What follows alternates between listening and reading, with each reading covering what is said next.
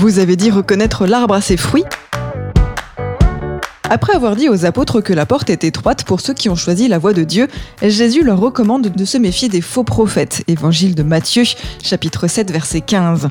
Prenez garde aux faux prophètes, ils viennent à vous vêtus en brebis et au-dedans ce sont des loups rapaces.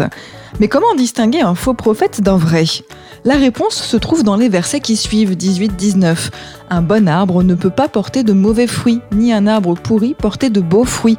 Tout arbre qui ne fait pas de beaux fruits sera coupé et jeté au feu. Eh bien, vous les reconnaîtrez à leurs fruits.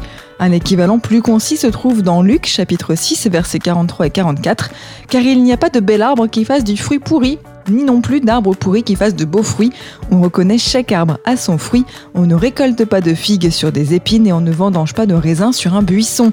Il est souvent fait référence à ces passages quand on veut montrer qu'il faut juger sur les actes et pas sur les paroles, d'où la formule selon laquelle il n'y a pas d'amour mais seulement des preuves d'amour.